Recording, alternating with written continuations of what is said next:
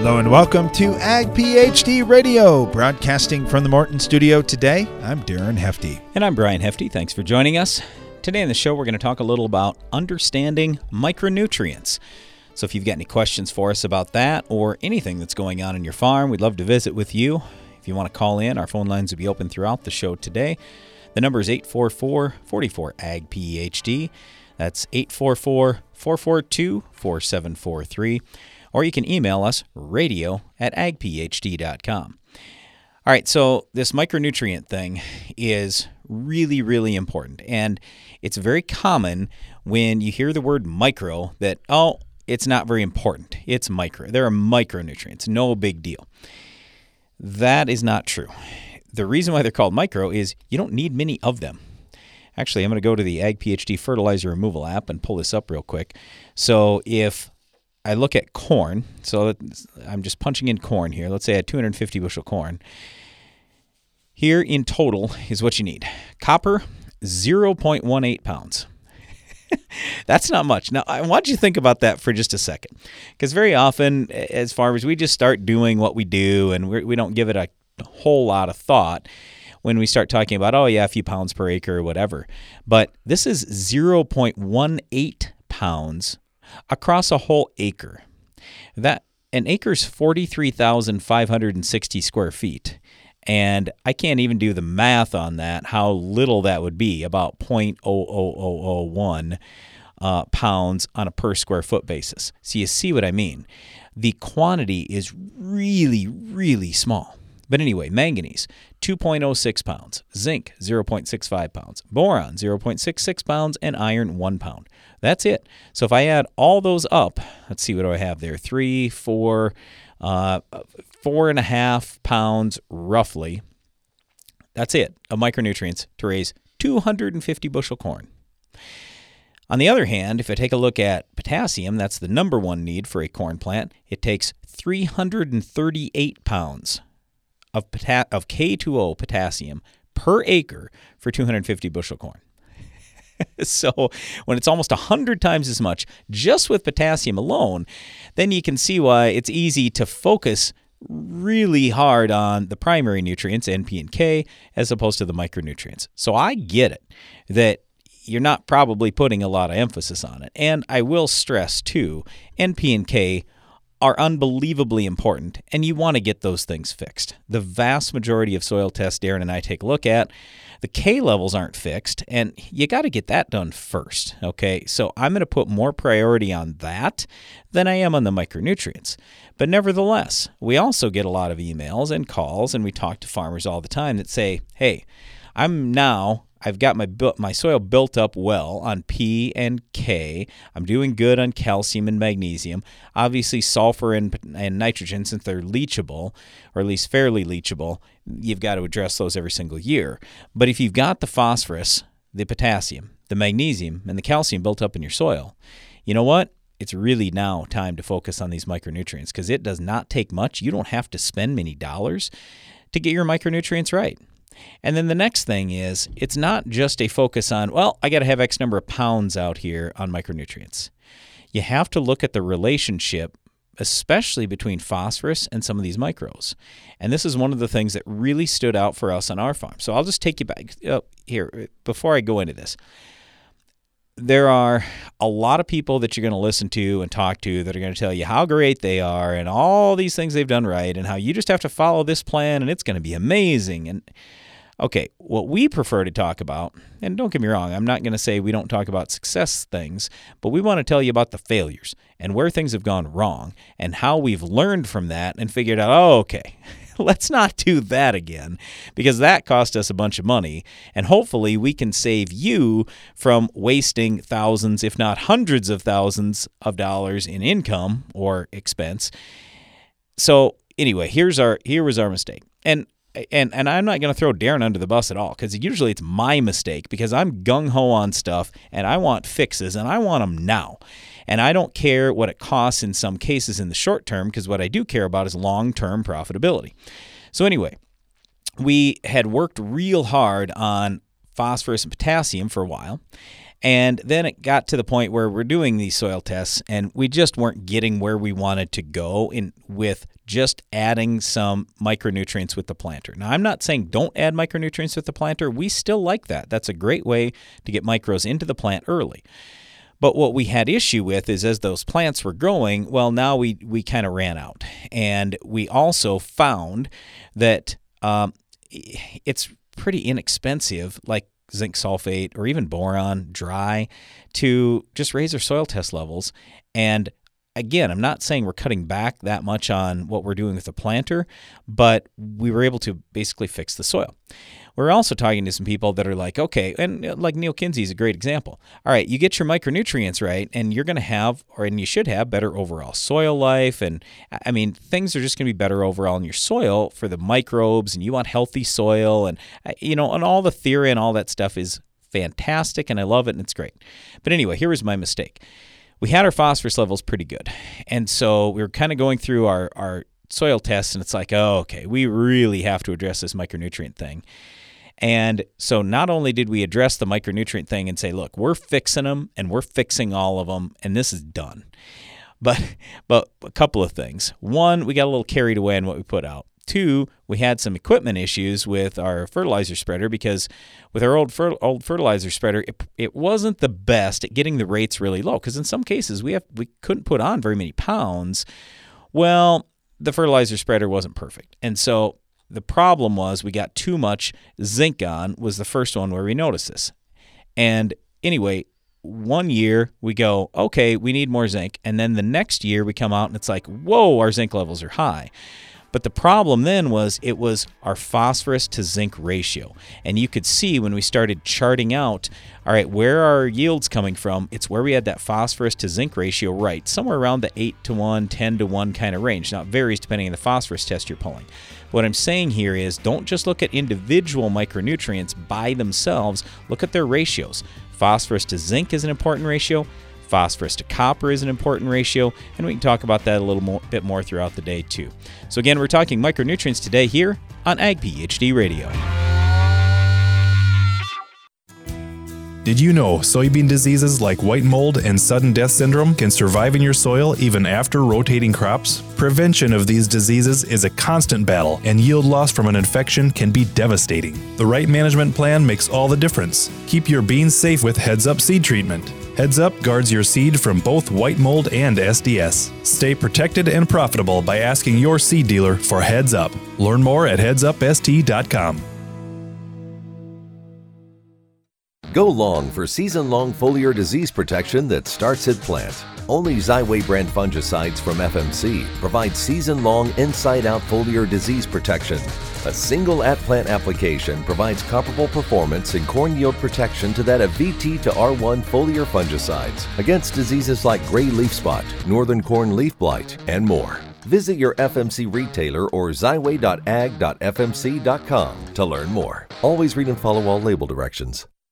Winter is here, and it's the perfect time to improve your farm by attending Ag PhD's winter workshops and clinics. I'm Darren Hefty. My brother Brian and I are hosting several free workshops throughout January and February with seven full days of events on the docket, including agronomy workshops in corn, soybeans, wheat, a tiling clinic, two days dedicated to soils, plus a whole day devoted to natural and biological products. There's a lot of great information here, and we can't wait to share it with you. Best of all, these events are free, so be sure to check them out. Register today at agphd.com.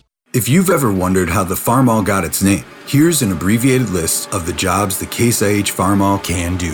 Baling, cutting hay, feeding, hauling, loading, pulling, raking, cleaning barn, mixing feed, fertilizing, mowing, chopping, seeding, clearing, irrigating, furrowing, cultivating, hitching, digging, emergency tow, harrowing, hoisting, leading parades, excavating, grading. Let's make it simple. This tractor does it all. So no matter what you're doing, Can Do comes in red. Farmall. Learn more at caseih.com slash farmall.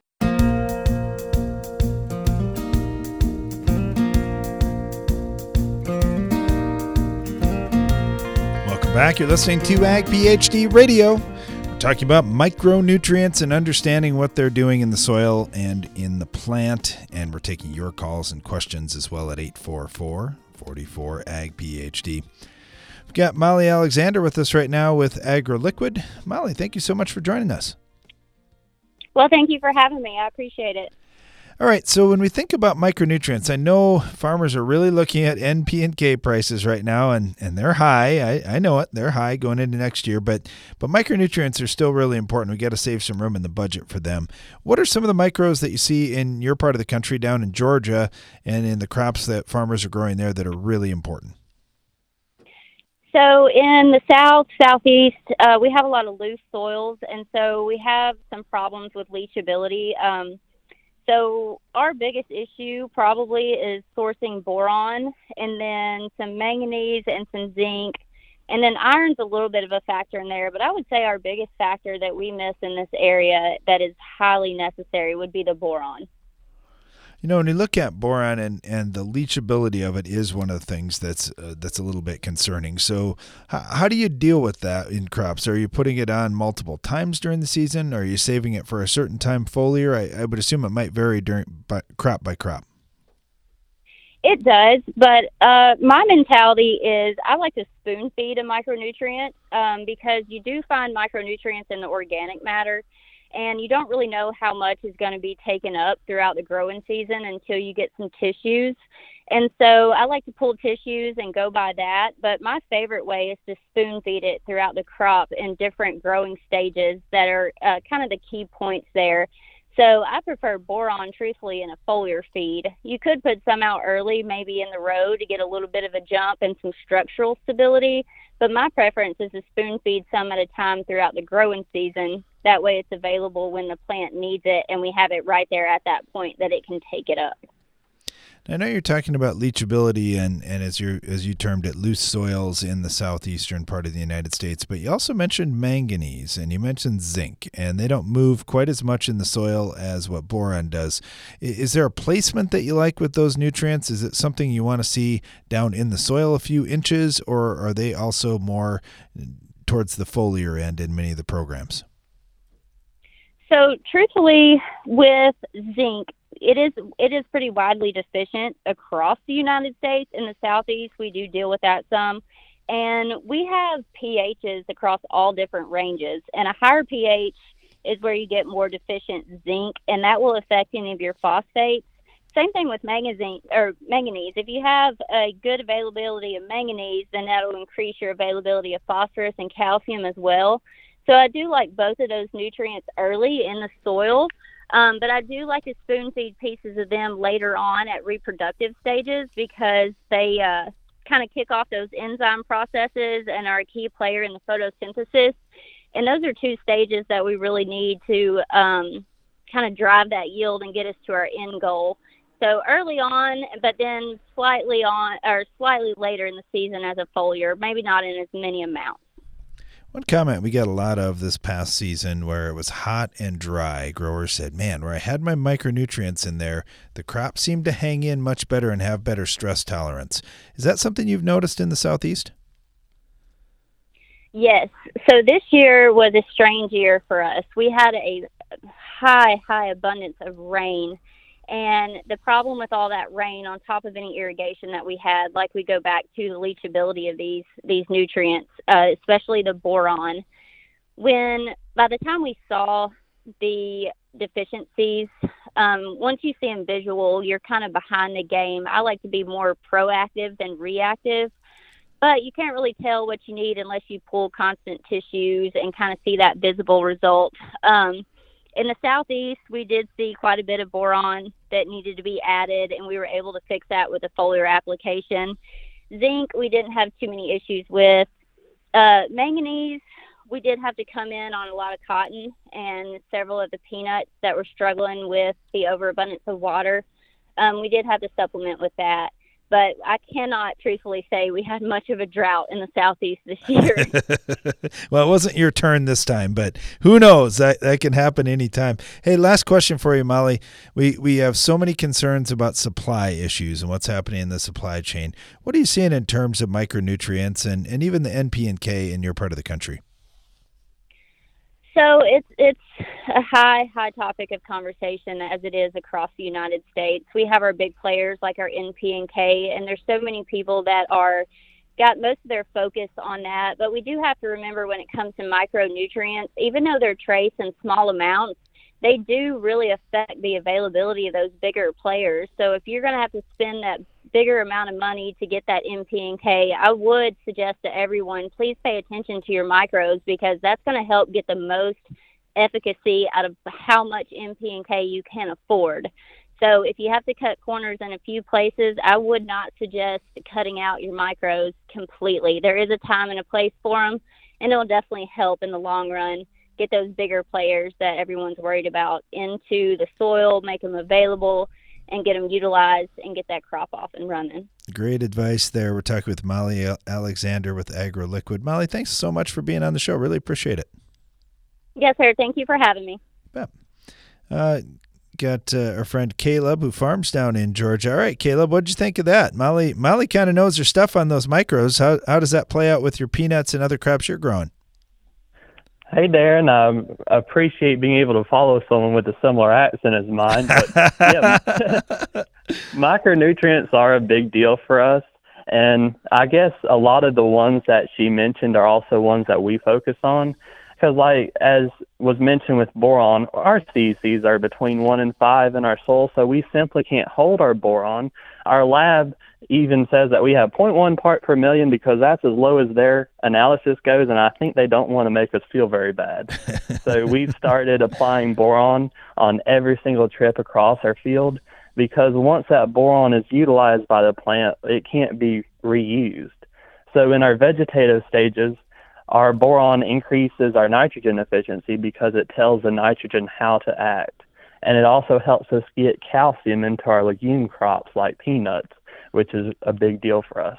And then in our reproductive stages, it also helps the fruit fill out. So in corn, we'll see things like less tip back in our ears.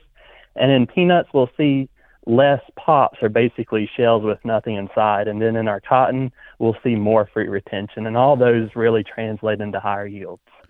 You mentioned something there that I think is really key. That the boron is really one of those building block nutrients that stays where it's put in the plant. So if you fed boron for uh, a couple of leaf stages and now you get a couple new leaves on there, well, they're probably short in boron. So you may need to apply a little bit more in a situation like this where your soil just physically can't hold the boron. So that that's a good tip, Caleb. And I think for a lot of growers, they don't they may not realize that that they need to keep feeding that crop in in those lighter, lower organic matter soils. Yep, and then another one that we're uh, starting to focus a little more on. I'm going to be doing a little more work on it next year. Is silica because in our sandy soil we have a lot of silica, but it's not in the plant available form. And silica, what it does for us, it thickens the cell walls of the root and foliar tissue. And that's a big deal in peanuts because if you think about a peanut, it's formed on a special stem that comes off of a branch and goes into the ground. Well, if those pegs aren't strong enough, they may break off during harvest and we lose that peanut. So we're working on some foliar products that contain silica so that we can strengthen those stems that hold the peanuts on and ultimately increase our yields in peanuts as well. Interesting. Yeah, I like that, Caleb. You came you came to the table with something new that we weren't even talking about yet. Just not just uh, thinking about the boron, manganese, zinc, iron, copper, the the normal culprits here when we talk about micros, but but there are other micros out there too, like molybdenum and, and silica and others that that are really starting to get some more play in agriculture. So if you're just saying, "Boy, I don't know anything about those," do a little bit of reading. I'm, I'm sure Caleb's been reading up on it too. Uh, Caleb, so great to hear from you. Really glad you had uh, had a pretty decent year overall, and uh, and look forward to talking to you again. Hey, thanks for the call. Appreciate it.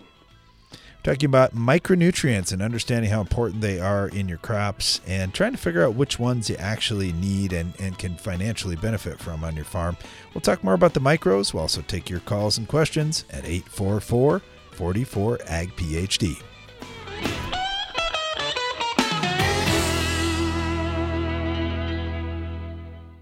Are you combining around weed patches, waiting for weeds to dry down, or tired of spring burndown failures? Save time, nutrients, and moisture by including a Valor herbicide brand in your fall burndown program. Valor provides excellent residual control of tough weeds, including kochia, mare's tail, prickly lettuce, dandelion, plus suppression of bromes. Proactive, effective weed resistance management starts in the fall. Get a clean start for your next season with Valor herbicide brands. Always read and follow label directions.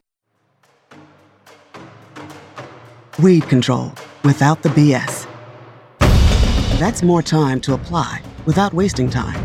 That's flexible tank mixing that doesn't bend the truth. That's near zero volatility with unmovable principles. With the Enlist weed control system, there is no sacrificing. Get better weed control with no ifs, ands, or buts at enlist.com. Enlist.com.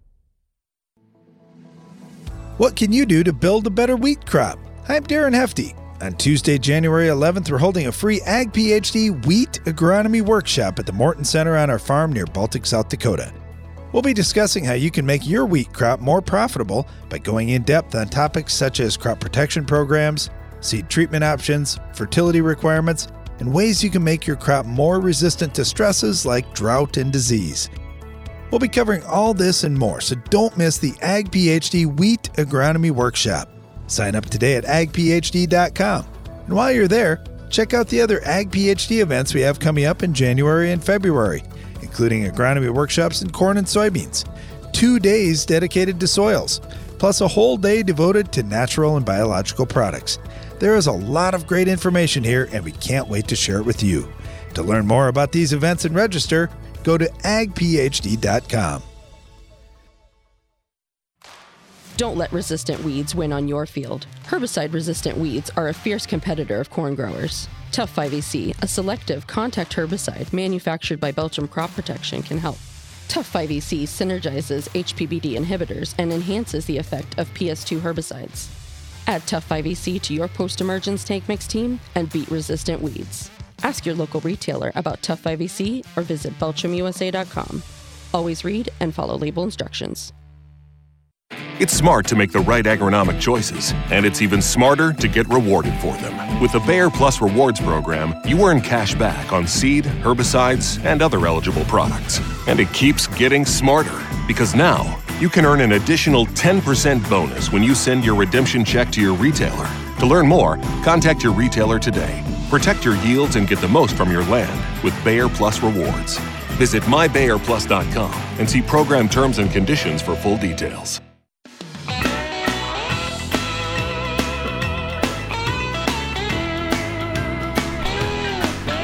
You're listening to Ag PhD Radio. Thanks for joining us today. We're talking about micronutrients, very, very important nutrients that we need in small quantities for our crops, for our bodies, for our livestock. Very important all the way around. Got our friend Eric Mayers up in North Dakota as a crop consultant and farmer up there. Uh, on with us right now to talk micronutrients. Eric, how you doing? I'm doing good. How about you, Darren? You know, we're having a good day here. We're talking about micros, and we've been discussing a lot about boron so far. What what micros do farmers in southern North Dakota struggle with? Is it zinc up there that guys are focused a lot on, or something else? Um, I guess the last couple of years I've been doing a lot more tissue tests, and the three main ones that I notice are boron, like you mentioned, um, copper, and also um, yes, some zinc, but also the other one is manganese, or not manganese, but uh, um, sulfur, which is a macro, I guess. But I just I am noticing that one more and more every year too. Yeah, the the sulfur one, you're right about that. I mean, it's a secondary nutrient, not necessarily our topic of today, but we mm-hmm. can we can sure talk about that too, because I think there there are a lot of farmers that think, well, if I put sulfur on in my corn rotation, I'll be good. But boy, that corn's pulling a lot of that sulfur in, and some could leach away.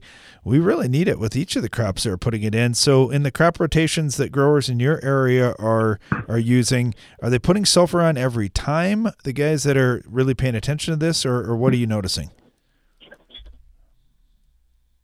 Every year, whether it's a couple hundred pounds of AMS in front of soybeans or a uh, phosphorus source with sulfur in it for corn.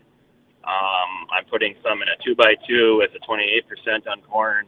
So yeah, I'm I'm using it every year in both crops and also wheat when we when we put wheat in. Um, so yeah, it's becoming more of an every year thing. How about the copper? Now you mentioned copper, and we haven't really gotten into that one yet today. But boy, that is that is certainly important, and it's one that we don't use a huge amount. So if if we make a decent sized application, we could be good for a long time. I know we did that on on most of our acres. Put a bunch of copper on. What are you seeing on the tests? And and you mentioned tissue testing. Are there certain levels that you're looking for, or, or what are they showing you? Um, I notice it more on the lighter soil. We have an irrigator. I notice it on that, so I've been adding more in the two by two up front with the 28 and boron and sulfur. Um, not so much on the heavier soils, but that is one where you can get a pretty good response foliar, foliarly, but I still have been putting more on up front. It seemed like I would start noticing it in July on the on the tissue test that I do every seven to ten days. Okay. And so I, I wanted to put some, you know, a few inches away, but it wasn't something I needed right away. It seemed like so. Um, it seems like it's getting better. Uh, first year I went a pine, then now I now I added a quart on the fields. I noticed, you know, where it showed up more. Yeah, it's it's interesting because a lot of the tests that we see that come in here and people say, "What should we do on our tests?" may not even have copper on there. So if you're not measuring it, you certainly aren't going to be managing that one. And and you mentioned the lighter ground versus the heavy ground. I think that's interesting too. That that some soils will will have a little different makeup to begin with, or or possibly be able to hold on to nutrients a little better. Is it an organic matter thing? Is it just the the base clay material? Do you have any idea about that? Um, I just know it's I don't know. It's been a common saying whether I guess I first noticed it in wheat, um, a copper deficiency on some lighter soils, and then it just seems to follow that. Um, sure. Not necessarily. It might it might not always be low on your soil test, but as we hone in and you know start soil testing more in in uh, zones and act- and grids, you're starting to pinpoint it more, and then you know only having to add it where you need where where you need to. Um, it just seems like yes, lower organic matter and uh, the, the higher C or the lower CECs. Is that the same thing with boron? Then are you seeing boron short everywhere, or or is it does it really stand out in those light soils? Um, I guess I can't remember on that one. I I was going through it last winter on some stuff we grid sampled on one acre grids, and I thought, you know, here's here's a pattern I'm starting to see, and then I would go to the next field, and it wasn't it wasn't just the high pH areas, and then you go to the next one. It it just seems like it's as we're pulling more bushels of corn off and beans the last 15 years. Um, I think we're just finally starting to, you know, deplete these microbes that we that have always been in the soil at you know enough of a an amount to to get us by. Yeah, I, I love the focus on fertility. I know on our farm that's really helped us make better yields and more consistent yields. And one of the things that we get to that uh, I, I know we have something short almost everywhere has been micronutrients. It's been something we've been focused on. We're talking with Eric up in North Dakota, who is also focusing on these micros. Eric, thank you so much. Really appreciate you sharing a little information and, and good luck to you here the rest of the fall. You too. Thanks, Darren. You bet. All right, Brian. Uh, another thing going on this fall is fertilizer application. Can we dive into the Ag PhD mailbag quick? Whoa, whoa, whoa, whoa, whoa, whoa! We got to talk a little more about ah. micronutrients, do we not? Well, you can. I, I was going to throw something else in here too, but that's fine. Go ahead, finish up. You have well, some more comments. Well, I have lots of comments, but I mean, I can, I can, I, I can limit this a little bit. Let so we have five primary micronutrients that we talk about all the time: copper, manganese, boron, zinc, and iron. With the boron, that's one that's gotten a lot of attention here in the last few years. A lot of people are talking about that, especially for corn, but it affects lots of crops. We've talked about it for years with alfalfa. Uh, to some degree, it's going to have impact on soybeans, wheat, really any crop. But the probably the biggest thing with boron that you have to understand is it is leachable. Now, it's not going to leach as fast as nitrate or even sulfate, but it is still leachable. So, like with boron, you're going to need to be putting some on every year, it seems like. So, I would just encourage you with boron, don't be forgetting about that one. And I'm not saying you need much. We talked about that earlier in the show, how little you need. But if you don't get some out there, it can be a problem. For example, one of the things we talk about in corn is if your corn ear doesn't fill out to the end. A lot of people are going to say, well, I just planted a little too thick.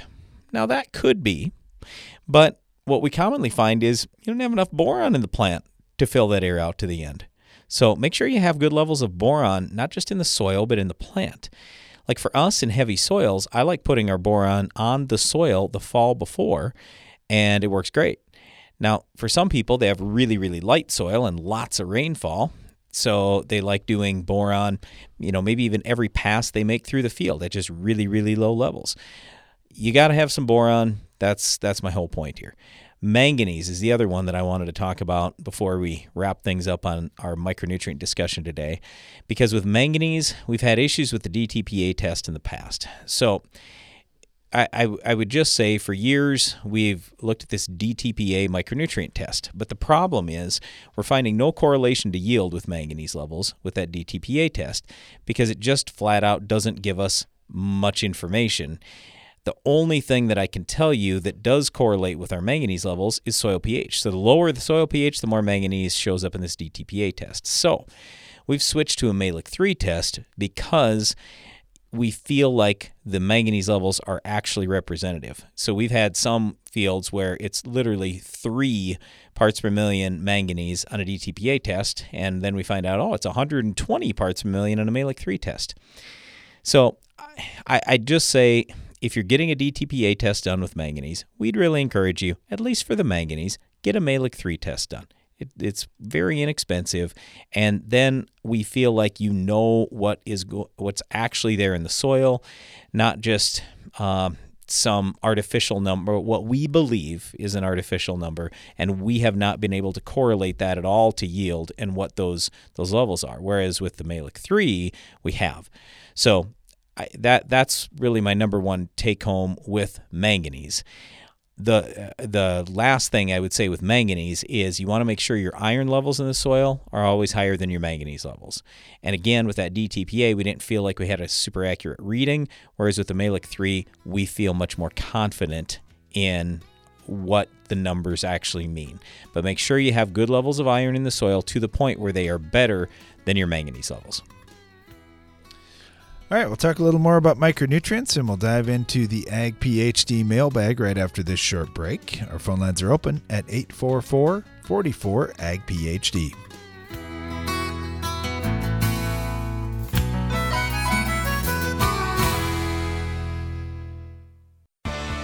Morton Buildings knows that great buildings need great people, and we want you to be the newest member of our team. Morton is expanding its construction crew, and we're seeking new and experienced candidates to fill our crew member positions. Morton provides great pay and training, so be a part of the next generation to build Morton. Don't let the opportunity to join the best construction crew in the business pass you by. Learn more on our careers page at mortonbuildings.com. Are you combining around weed patches, waiting for weeds to dry down, or tired of spring burndown failures? Save time, nutrients, and moisture by including a Valor herbicide brand in your fall burndown program. Valor provides excellent residual control of tough weeds, including kochia, mare's tail, prickly lettuce, dandelion, plus suppression of bromes. Proactive, effective weed resistance management starts in the fall. Get a clean start for your next season with Valor herbicide brands. Always read and follow label directions. If you understood everything on a soil test and could make your own fertility plan, do you think you could cut your farm's fertilizer expenses? Maybe you could increase your yields. Why not both?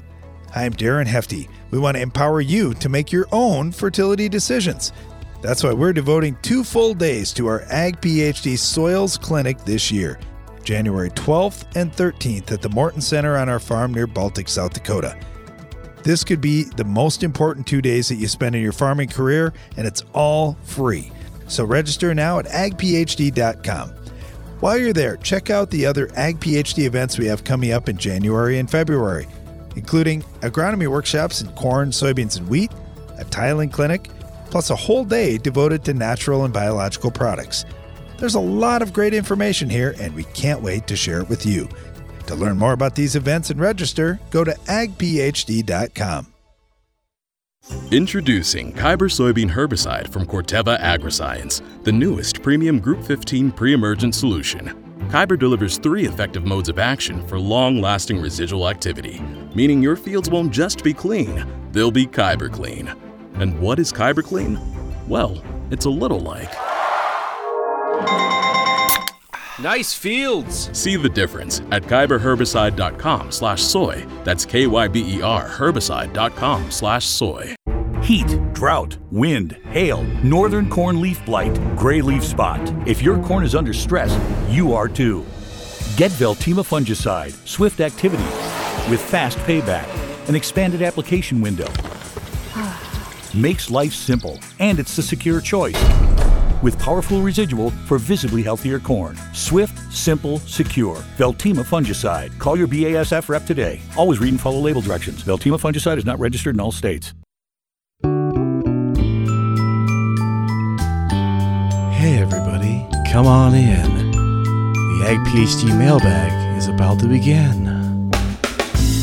Welcome back. You're listening to Ag PhD Radio, and our phone lines are open at 844 44 Ag PhD. You can also email us radio at agphd.com, which is exactly what Ryan did. He said, Guys, I contracted some anhydrous ammonia and I'm trying to get it put on before I lose my contract price. We're a little bit wet yep. here, though, and using a standard knife and covering disc toolbar uh, in a soil type that leans towards clay, I'm concerned about loss. Yep. Just wondering, is there a generally accepted percentage application loss potential when conditions are wet and sealing isn't ideal. It is a mm-hmm. little or a lot of loss when the soil covering the knife is cloddy or in extreme cases compacted areas where the slot just doesn't close.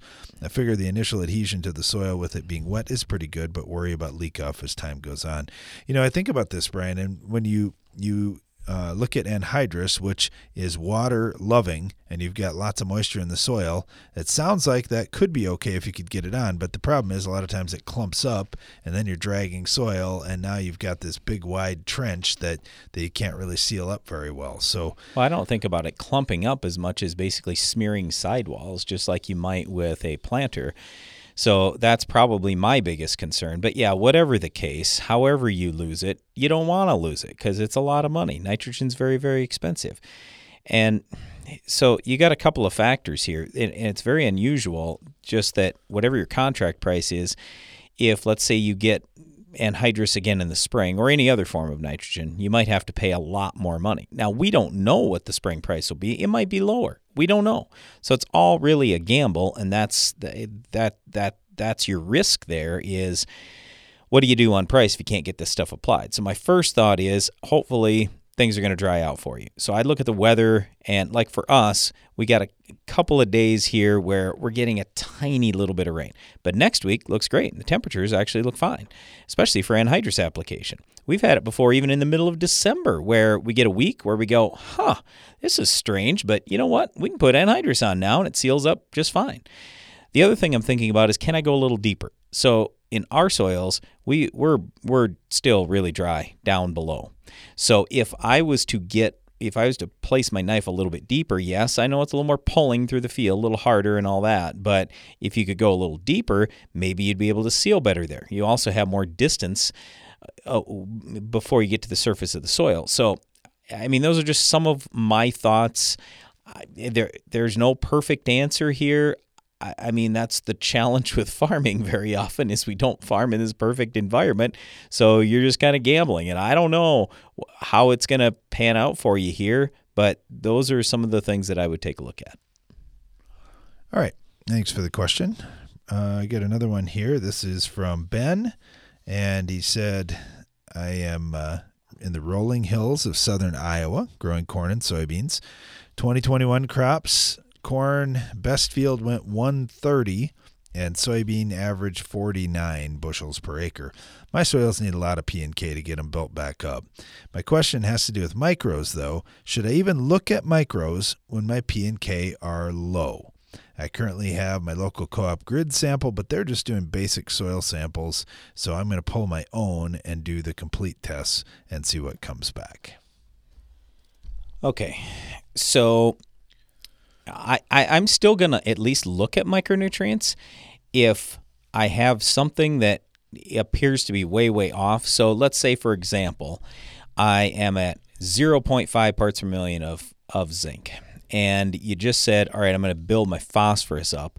Okay, now all of a sudden, if you build your phosphorus up and you haven't done anything at all to address the zinc, well, now you could still have some problems out there. So rather than spending $50 on phosphorus, maybe you want to spend $46 on phosphorus and $4 on zinc or something like that. So I'm probably still going to advise you to take a look at it. And very often we'll say, just like I did to begin the show, that hey, potassium is a lot more important than some of these micronutrients. Well, that's true. You have to look at every nutrient being important to some degree. And if I'm unbelievably lacking on the micro side, that is going to impact my overall yield. And so maybe you want to take just a few dollars out of that P and K program you're talking about and address some of the micros if they are also really, really low. All right, let's get back to the phone lines here. Got Brad with us right now down in the state of Iowa. Um, having trouble getting that started though, Brian. You want to click on that? Hey, Brad, how you doing? I'm good. How about you guys today? Pretty good. Pretty good. What can we do for you? Um, well, I pulled a bunch of grid samples this year, and uh, we weren't able to get uh, dry micronutrients in our blend just due to supply issues and that. So we're trying to use the grid sample versus yield and looking at our levels I'm trying to decide what's maybe the best way to apply some micronutrients with a plant or with liquid next year. I can either do it in furrow or two by two. Um, so I'm just kind of curious what you guys think could be the best way to apply that. And the ones I'm most focused on, where I see a yield benefit, is copper, the zinc, and the manganese. Okay, we've done both. How much copper, zinc, and manganese are we talking about here? Is there, let's just, is there like a blend of liquid you could use that you'd put on a quart, a gallon? I mean, do you have any kind of idea how much product we're talking about here? Well, I think that's the question, right? Is because when I'm looking at it from a soil test perspective, I'm seeing anytime we get above like manganese, you know, above 15, we're, you know, hitting our high yield spots in the field. Yep. And when I look at zinc, when we start getting above about eight, but we have places in the field that go up to 20. And sure. The main reason that's a challenge is so the other thing I'll bring into the equation is I know phosphorus is antagonistic, and we have a, most of this field are over 100 parts or 100 parts per million. Yes. Yep, you're and dead so we're trying to bring those levels up to the 10 to 1 and mm-hmm. 30 to 1. But Yeah. if you ban that, you can't afford to do it. So I was just trying to figure out what you guys think might be a good way to approach it for at least next spring. Yep. Yep. Yeah, there are a lot of people changing some things up, even us on our farm a little bit from what we might normally do. Because I just I can't bring myself to spend three times as much on fertilizer as I did last fall. You know what I mean? Uh, so I I would say with your zinc, your manganese, your copper, yes, we have done all of those in furrow. It's just if you're doing very much, then we'd prefer you to be two by two. So that's why I kind of come back to if let's say there was some blended product and you said, you know what, I think we can probably get by in a quart. We're in good shape. We just need a little bit to get us off to a good start. Let's just go that way. We'll throw a quart out there. I'm fine with that.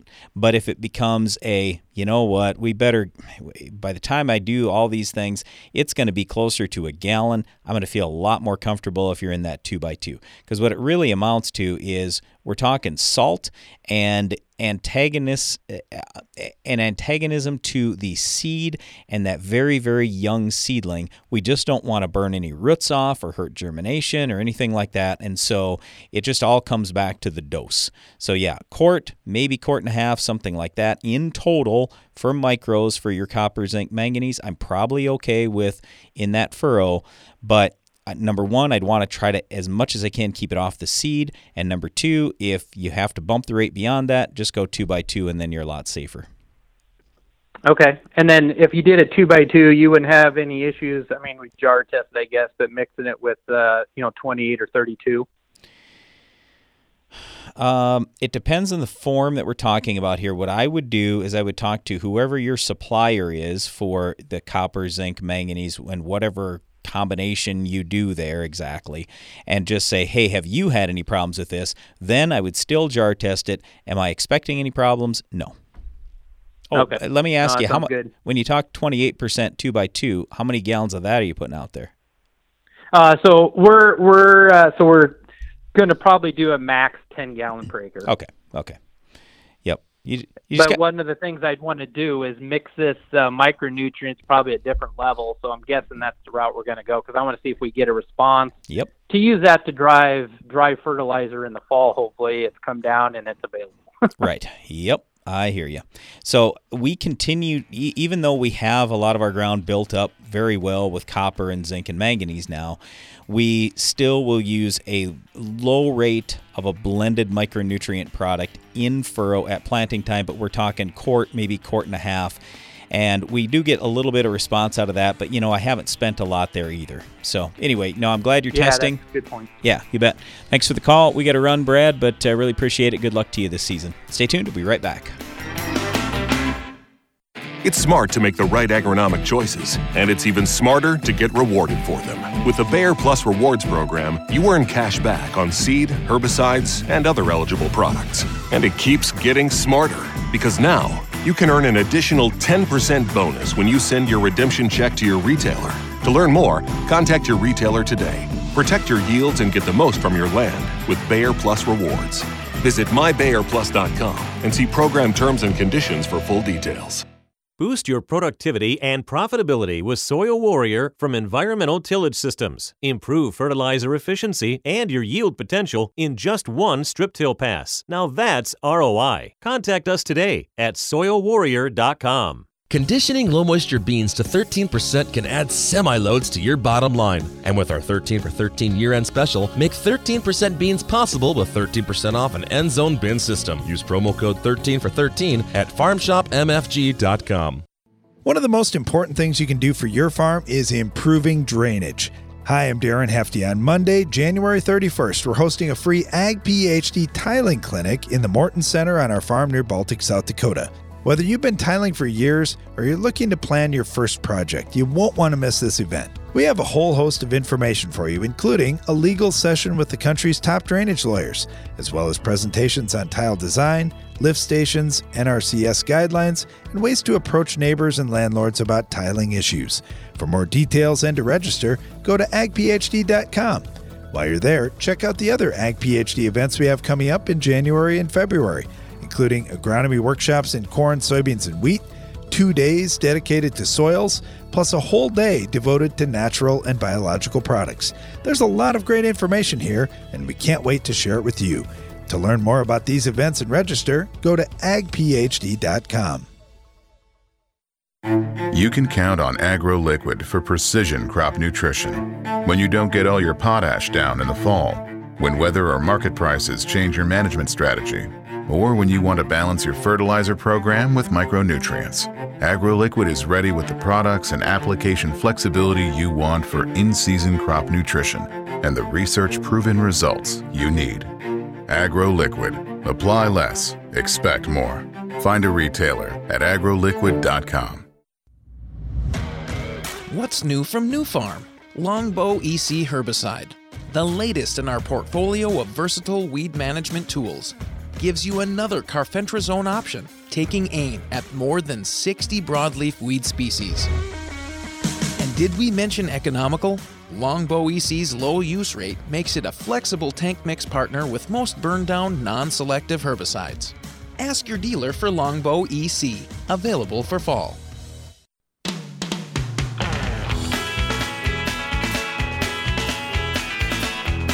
Back. You're listening to Ag PhD Radio. Taking your calls and questions at 844 44 Ag PhD and also taking emails radio at agphd.com from all over the world. This one comes from Mitchell down in Australia. He said, The weather's finally turned around for us here. We got warmer temps and we got an inch and a half of rain in the forecast for tomorrow. So we're doing a little cultivation out in our corn to knock out a few of those escape weeds before the rapid growth really gets going. Hey, thanks for the picture, Mitchell. It, it's I love seeing fields at about that stage where you got uh, a cultivator running through corn. You got beautiful, cro- beautiful crops out there. Uh, here we are, harvest is done, and we got to wait months now before we get to put another crop in. But thanks for the picture. Really appreciate it, and good luck to you. All right, got one from uh, uh, dude who says the purpose of tillage. You guys uh, talk about tillage and what we're doing with it. Well, leaving fertilizer on top of the ground can also lead to the destruction of all the benefits of some of the fertilizer as the sun is negative or works against the beneficial bacteria and microbes and so forth. Yeah, there's a lot of reasons we don't like leaving fertilizer on top of the ground. I can't really think of reasons to leave fertilizer on top of the ground. Uh, but yeah, that is one of the challenges in, in agriculture when you're putting those nutrient applications out there to get them down in the soil. And I think that's important too. This one from Robert. He said, You guys are talking about burning, and there's been a lot of attention around that. He said, I just want you to know down in Arkansas, a lot of times guys do burn off some winter wheat stubble after harvest, and occasionally they'll they'll plant their double crop soybeans directly into a burn field too. So that is a practice that has been used from time to time. Okay, thanks, Robert. We appreciate that. This one from Adam, and Adam's in South Dakota. He said, Personally, I wouldn't bale any corn stalks ever on my farm, but I do have a few questions for you, though. When you look at the nutrients that are in the stover, is there a good way to determine that? I don't believe the fertilizer removal app is really going to tell me what's left nope. in the stover. And the, nope. are there certain nutrients that you're more worried about than others if you are baling corn stalks? How would you determine the cost? Yeah. So you just have to test those stalks every time. And the reason why is because with rainfall and just natural deterioration of that that residue, nutrients are going to fall out of there. So if let's say late in the season, late in the growing season, your corn's starting to mature and you get a bunch of rain then, which we well, I shouldn't say a bunch, but we at least had some. Uh, we had almost nothing prior to that. But anyway, we did have some rain. Well, some of your potassium is going to flush out of that. And potassium is really the number one thing that we are, I would say, concerned about leaving the field. So you just have to send samples in for analysis each year and just see what is truly leaving the field and then look at your replacement cost for those nutrients. There is replacement cost for nutrients, and we can talk about that. But the other factor is when you have less residue on the surface of the soil, now you are more prone to erosion. So that's why, like, even Darren and I were just talking about this yesterday. This silage that we're having cut now in late August and early September, we're just not used to that. We haven't cut silage on our farm in a in a big way for 30 plus years. And so especially with today's farming methods and just the fact that they can get that silage off early and it's not no, well normally around here people are planting 95 to 105 day corn we're planting 110 day corn and it's still coming off the end of August or early September. But in those cases, okay, so I mean, almost all the residue is leaving the field, just like in your baling the stocks example. The reason why I'm bringing this up is I'm just saying when you're doing it early, then you really probably want to get a cover crop out there because we still had a couple months where something could grow. If you're doing it right now, well, nothing's going to grow anymore. So you're only protecting that soil over the winter. You got to kind of hope for getting good snowfall so your soil doesn't blow. But I will just say we see a lot of brown or black snow over the course of the winter and you know where that's coming from. It's right out of fields blowing into this snow, and so it's pretty apparent the amount of erosion that's occurring there. So, anyway, I'm just trying to say it's not just the nutrients lost, it's potentially soil loss too if you have more erosion. All right, thanks for the the questions there. Got some soil tests here for you, Brian. This is from Jake down in South Central Texas. He said, uh, I've got a smaller cattle operation and I've been trying to clean up the weeds in my Bermuda grass production. I used Grazon Next back in 2019. In 2020, I used Chaparral. And I also applied a 20 10 10 fertility blend, a couple hundred pounds of that. Now, I just did some soil tests. I wanted to get your opinion on what I could improve on, where I should put my dollars. I'm trying to get rid of a bunch of different weeds as well, including some grass. Uh, and I noticed, Jake, that they mentioned Grazon Next and Chaparral. Neither of those will kill the annual grasses like you have barnyard grass in your mix where you're going to need some pastora or plateau in there to, to try and knock those out. Okay, so this is an interesting soil test, and let me just tell you why. Usually, when we see cation exchange capacity in the range of 18 to 46, we say, oh, it's heavy soil. Chances are it's got a lot of clay which then typically means it has a lot of magnesium. In his case, he has 3.3 to 6.3% magnesium in his soil and he's low. Why? Well, in the Midwestern United States and up into southern Canada, the predominant clay is montmorillonite. And montmorillonite clay, one of the base components of that is magnesium. So when we have clay, we have plenty of magnesium. In his case, um, he just doesn't. So I, I would just say you got to get some more magnesium out there. A lot of times we'd like to see that magnesium close to 12%. You also have, in a couple of spots, low potassium where we're 2.2% on the base saturation K test. So, you know, that'd be a good spot for maybe some K mag or something like that. But yeah, it's it's a little unusual that way. The other thing is his nitrate and sulfate levels as we, and boron levels as we would expect are low. So, anytime we're dealing with these leachables, every single year you got to put more on. Nitrate, sulfate, boron, they're incredibly important to grass production. Um, th- those are probably my main comments. You know, zinc in a couple areas is also low, so is manganese, so is iron. So you got a lot of fertility things that you could certainly do out there, including a little bit of phosphorus and zinc as well. So, um, yeah, it's a lot, a lot of things low. About the only thing that's high is calcium, and in a couple spots, potassium and phosphorus. All right, thanks for the questions, Jake. Got this one from Brian, who said uh, you guys are talking about the purpose of tillage. Just want to let you know in the Mohawk Valley, lots of corn ground getting the moldboard plow here this fall. That dirt and even the clay becomes really soft by spring.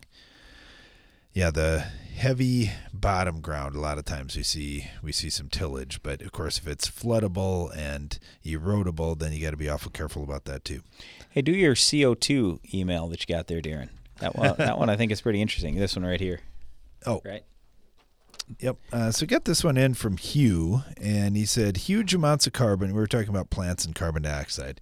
Said huge amounts of carbon are already stored in the ground. Coal, for example, humans dig coal and burn it, and by doing that, we're restoring carbon dioxide to the atmosphere. And the Earth's atmosphere, based on several hundred million year average, is now very low in carbon dioxide. By burning fossil fuels, humans are saving the planet. I'm reading an email here. Let me finish. The atmosphere needs more CO2, not less. During the dinosaur times, CO2 is up to 10 times what it is today. During those times, the Earth was covered in far more vegetation than today. And he said, read the book Fake Invisible Catastrophes and Threats of Doom by Patrick Moore, who is the founder of Greenpeace. Okay, this all comes in from Hugh. And you know, that's that's taking a very different view from what we hear in the media today saying, "Hey, the problem isn't too much carbon dioxide, it's too little." And it's kind of interesting, Brian, just looking at that article and uh, or looking at an article that, that you had found as well and uh, and what he's talking about here in this Yeah, just book. talking It's about like 34 to 56 million years ago there were no polar ice caps. Temperatures were about 10 degrees hotter than what we have today. And guess what? The planet still survived. And we also had carbon dioxide levels almost four times what they are today. So, yeah, I, I, don't know. I'm no uh, environmental scientist or anything else. But I do know there's a lot of emphasis on all this climate change, global warming, and the number one target is CO2. So, whether you believe in it, which I don't, or you do, the, the fact of the matter is there's only one industry that can produce fuel at a net zero or below zero in terms of the carbon index score, and that is biofuels and agriculture. So basically, people have to come to us as farmers if they want CO2 reduction in the atmosphere. We can help. We just have to produce higher yields, and then we have to build our soil organic matter.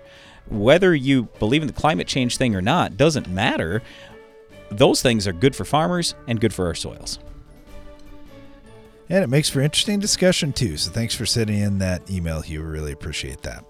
Thanks for listening today, and be sure to join us again each weekday for more Ag PhD Radio.